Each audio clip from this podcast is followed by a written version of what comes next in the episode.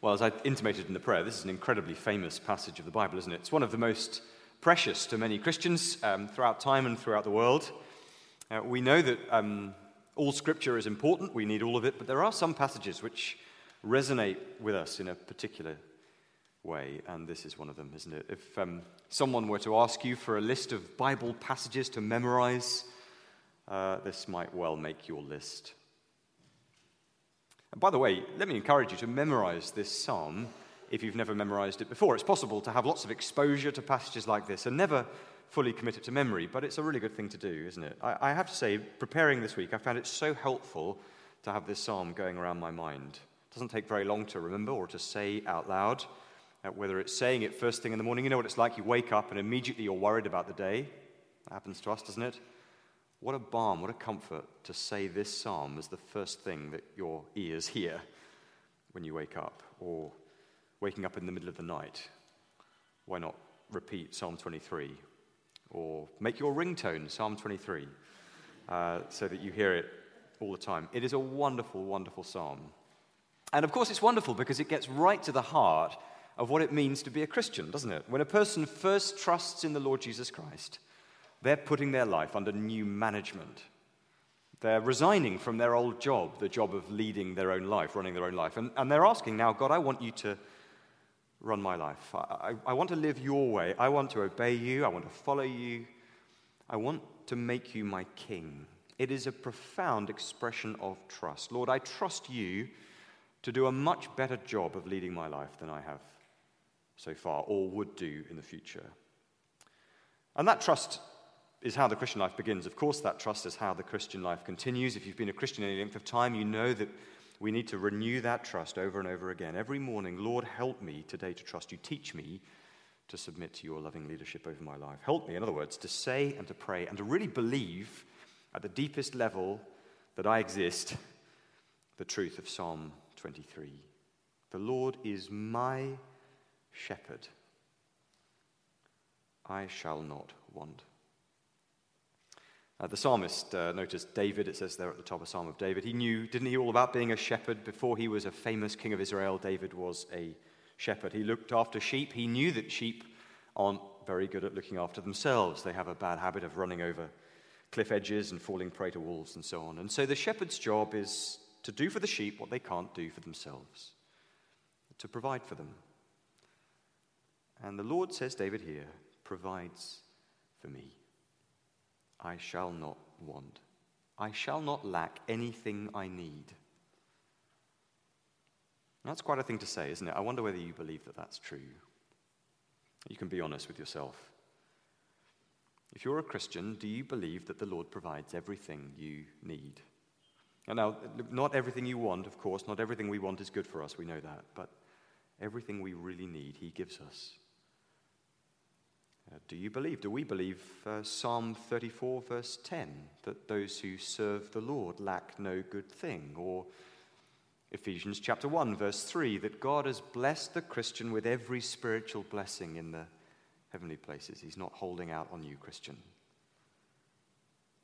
Some of those blessings are, are, are shadowed here in this psalm. But before we look through them, just one more comment by way of introduction. Uh, look again at verse 1. What does it say? The Lord is my shepherd. This is inescapably personal, this relationship that David has with the Lord. It's not private, it's, after all, published in a book and become one of the most famous poems in the world. But it's very personal. It's not just the shepherd, it's not even our shepherd here, it's my shepherd. And for that reason, because it's such a personal psalm, as we walk through the psalm together, we're going to pause at several places during our time and we're going to pray. And we're going to say to God in the silence whatever it is that the psalm is stirring up in us. Now, it might be that you find that a bit strange. Maybe you find the personal language here, the concept of a, of a personal relationship with God, a, a bit foreign. That's, that's okay. We're, I'm really pleased you're here to hear this. Just use those moments of silence as we go through to reflect on what you're hearing and what difference it would make for you to know that this was true about you as well when it came to the God who made you. So let's look together at the psalm. What does David's experience of knowing the Lord involve? Firstly, he leads me along righteous paths. He leads me along righteous paths. There we go. No? Sorry, sorry at the back. Um, verses 1 to 3. So, there in verses 2 and 3, we find the sheep uh, both traveling with the shepherd and the sheep at rest. And notice in verse 2, uh, this is the sheep's happy place, isn't it? The sheep is lying down in a green pasture full of soft and delicious grass. There's cool, still water nearby to quench the thirst under the hot Middle Eastern sun. This is a picture of nourishment and deep restoration, deep renewal. And the Lord, says David, does this for me. Over the course of the last, whatever it was, you know, 18 months plus of going through Samuel, uh, we've looked at David's life, and it hasn't sounded peaceful, has it? Whether it was uh, fighting Philistines or fleeing Saul, who wanted to kill him, or managing the, the, the, turbulence of his kingdom and all the busyness that that involves, David's life sounded absolutely exhausting. Not many of us would have swapped.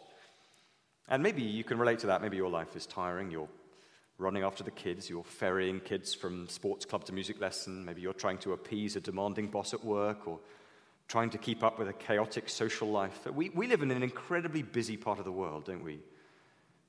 And then beneath the surface, there can be a deep inner tiredness, stress and anxiety and regret about the past and fear about the future and what's coming next. David's saying here that in the midst of the chaos of life, it's possible to know a deep soul nourishment, a deep soul rest from the Lord. And you don't have to leave your family or quit your job or head off to a monastery on the top of a mountain. You just need Him. You need to know Him, to draw near to Him, to feed on Him in His Word, to pour out your heart to Him in prayer. Ask Him, ask Him to restore your inner person. And we see other glimpses of this, don't we, through the Bible? Do you, do you remember uh, that short story with Mary and Martha in Luke chapter 10. Remember, Jesus comes to visit, and Martha's madly dashing about trying to get everything perfect and in the right place. And there's Mary, and she's sitting at Jesus' feet, sitting at the feet of the Good Shepherd, and she's just listening to him and having her soul restored. Or, or take the Apostle Paul, his life, like David's, was chaotic. And Paul says in 2 Corinthians 3 though our outer self is wasting away, our inner self is being renewed day by day. And that's David's experience here. So let me give you a moment to pause to speak to God in the quiet. Just a minute or two. Bring your tiredness, your anxiety to Him, whatever it is that's going on in your heart, and ask Him to do this for you. A moment in prayer.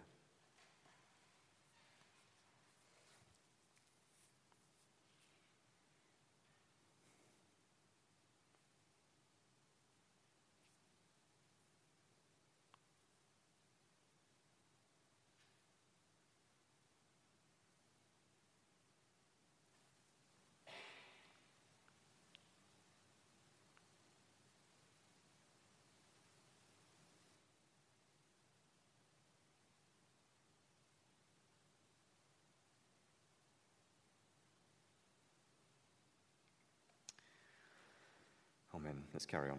So, what is this restoring work for then? Have a look in verse 3. He restores my soul. He leads me in paths of righteousness for his name's sake. Now, this idea of God's leading or his guiding has produced any number of Christian books. Uh, books on how to find God's plan for your life, you know, three easy steps to find your path or whatever it is. Notice what kinds of path are in view here, though, in verse 3. They're paths of righteousness. Notice they're not paths of comfort or success. The, the Christian life is often uncomfortable, isn't it? And it can feel like failure. And when we talk about periods of our life when we really sensed God's leading, we're often talking about times when things in the end worked out well. But things don't always seem to work out well, do they? That doesn't mean that God wasn't leading us. And the Bible doesn't tell us how to live a comfortable life or a successful life, in the eyes of the world around us at least. It tells us how to live a righteous life. God, in His Word, leads us down the paths of righteousness. Now, those righteous paths sometimes lead through very tough patches. It might be leading us through an area of huge disappointment, huge pain. But there is a path I can walk, even when it's hard, that brings honor and glory to God. And that's the path we want to walk. Well, secondly, he comforts me in the dark valley. Verse 4 Even though I walk through the valley of the shadow of death, I will fear no evil. Well, the test of a person's uh, love for you is whether they stick with you when things get really tough. And verse 4 here is describing the toughest experience we will face in our lives, probably, as we walk through the valley of the shadow of death. And it's a valley through which others can't really accompany us. They can walk with us right up to the edge of it, but through death itself, only one person can stay. And here he promises to do so. I will fear no evil, for you are with me. David's describing here the encouraging and comforting and courage giving presence of the Lord with his people through the worst kind of trial. And to know the truth of what David's writing here transforms a Christian's experience of death. It seems impossible, doesn't it, given how terrifying death is, that anybody could face anything so traumatic with fearlessness and peace, but, but it is possible. And what makes it possible is the presence of the Lord. You are with me. And his presence here is more than just a kind of spiritual hug. Think of those uh, sheep again. They're walking through a, a dark ravine. Wild animals could be lurking behind any bush. But the shepherd is carrying two comforting tools. He's got a staff to keep the sheep on the path and a rod to beat away the predators. Now, David knew all about that. He would have fought off wild animals like that himself in his younger days. And the Christian, as they face death, does so safe in the knowledge that the worst death can do to them has already been done to the Lord Jesus on the cross. As the Good Shepherd, the Lord Jesus has laid down his life for his sheep and triumphed over all of their enemies. Sin has been paid for, Satan's been defeated, death is conquered. Even death is nothing to fear when the Lord is with you. And if that's true even of death, it must surely be true of every other valley as well. Whether it's the dark valley of uh, redundancy or marital breakdown or cancer diagnosis or depression or night terrors or whatever it is, I will fear no evil, for you are with me. Let's pause again and in the silence thank the Lord for his presence with us in the valley.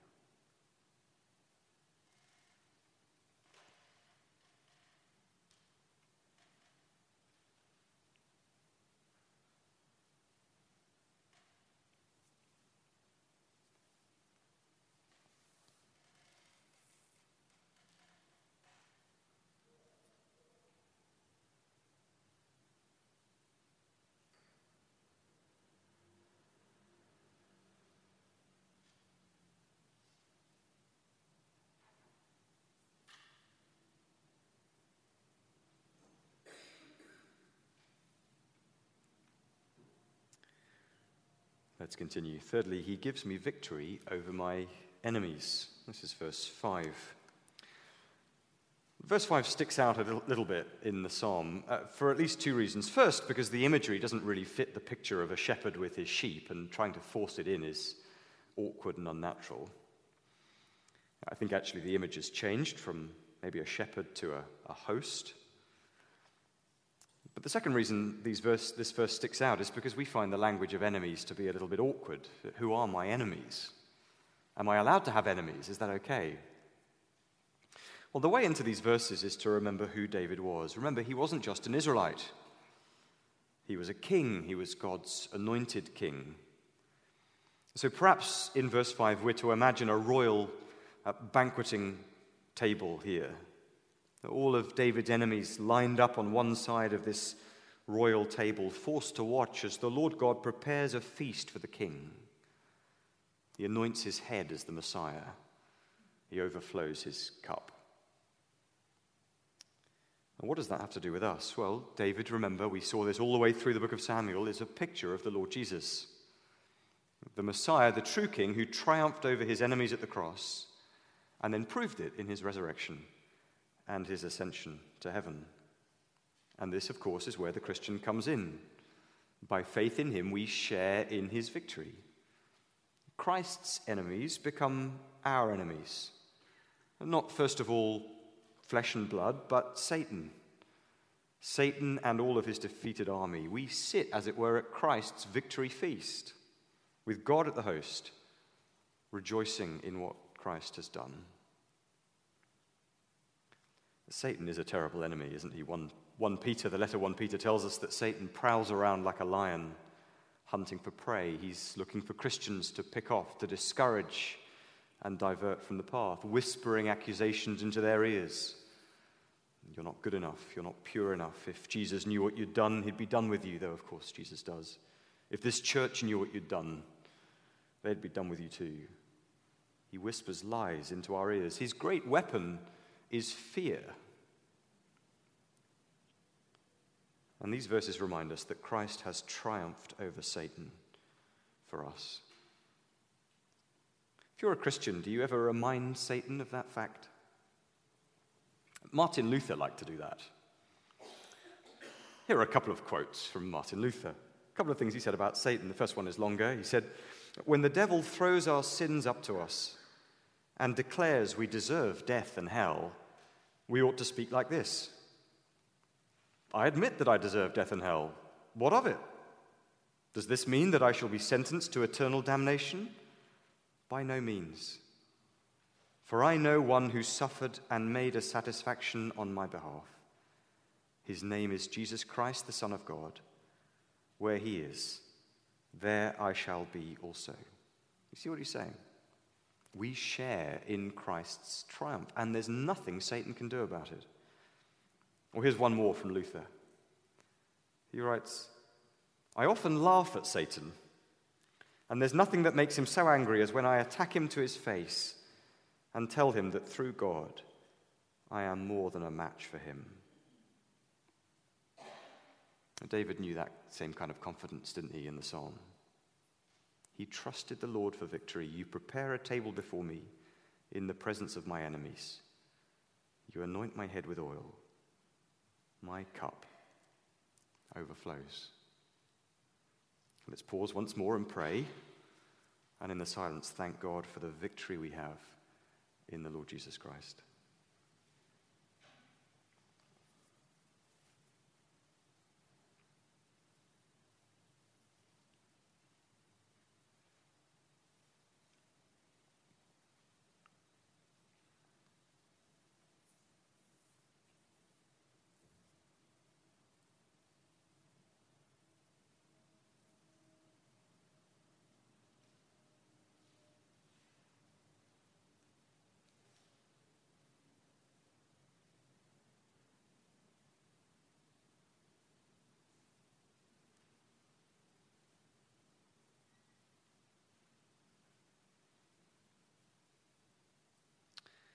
Let's continue. Fourthly and finally, he pursues me forever.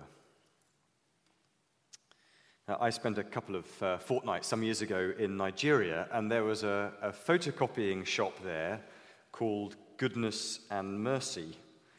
And because I have a very bad sense of humor, I wanted to suggest to them that under their invoices, when they sent out their bills, they should include verse 6 as a warning Surely goodness and mercy shall follow me all the days of my life. Terrible joke. Uh, follow, though, here is a bit of a weak term. Uh, the word there uh, in verse 6, follow, means to chase, it means to hunt down, to pursue. Now, David knew very well what it was to be pursued, remember, by Absalom, and then by, uh, firstly by Saul, then by Absalom. David was a hunted man for long stretches of his life. But what pursued him every day of his life was the goodness and the mercy of the Lord and how he needed it uh, when life was really tough, when he was running from cave to cave from Saul. The comfort to know that however fast Saul ran, God's mercy would run faster. And when he'd made the biggest mistake of his life and his hands were covered in Uriah's blood and his own son was trying to seize his throne, The hope to know that however deep his sin ran, God's mercy ran deeper. And what a comfort that is to the Christian, too. If you're a Christian, do you know that God's goodness and mercy are following you? They're chasing you down. Maybe you think something else is pursuing you. Maybe you think it's bad luck. Everything seems to go wrong for you. Or, or maybe it is the mistakes of your past. They seem to dog you. They wake you up at night. They make your stomach churn. But if your faith is in the Lord Jesus, then bad luck, whatever that is, or past mistakes, whatever they were, they're not going to have the last word on your life. Because in the end, the goodness and the mercy of God will outrun them. And look well where they're going to pursue you. Have a look, verse 6. Where are they pursuing you to? Right into the everlasting house of the Lord. Verse 6 And I shall dwell in the house of the Lord forever. Now, when David wrote the psalm here, the house of the Lord was the tabernacle, later the temple, but the Bible closes with the transformation of all of creation into a worldwide temple, a worldwide house in which God lives with joy with his people. And what makes that house special will be him. His goodness and his mercy pursue the believer to himself. That's where those righteous paths lead from verse 3. The path of following in the footsteps of the crucified and risen Saviour lead right to the door of the house of the Lord. And once we arrive, we'll never leave. We'll be with Him forever. So, as we close, let's very quickly apply this to the way we see our past, our future, and our present. What does this mean about the way we think about our past? Well, look, our, our past is a mixed bag for all of us. We've all made mistakes, as David had. Uh, things we regret, things of which we've had to repent. But this psalm means that all the way our shepherd has been leading us. We've seen our future, a glimpse of our future there in verse 6. It's everlasting joy, life forever in the house of the Lord. And so, what does that mean for our present? What does it mean for today? It means we can trust Him. We can trust the paths that He lays out for us in His Word. The path that walks behind the Good Shepherd is the right path for you to walk. And we can walk that path confidently, even when it takes us through the valley of the shadow of death, which it almost certainly will, knowing that the Lord is not just the shepherd, but my shepherd and I can trust in him. In a moment, we're going to sing, but let's pause once more to pray in the silence and speak to God about what we've heard. If you're a Christian, why don't you thank him for being this loving shepherd, a shepherd of goodness and mercy? Ask for help to trust him tomorrow and every day in the future. And if you're not a Christian, is it time you spoke to him? You can say whatever you can say to him whatever's on your heart. Why don't you do that now in the silence?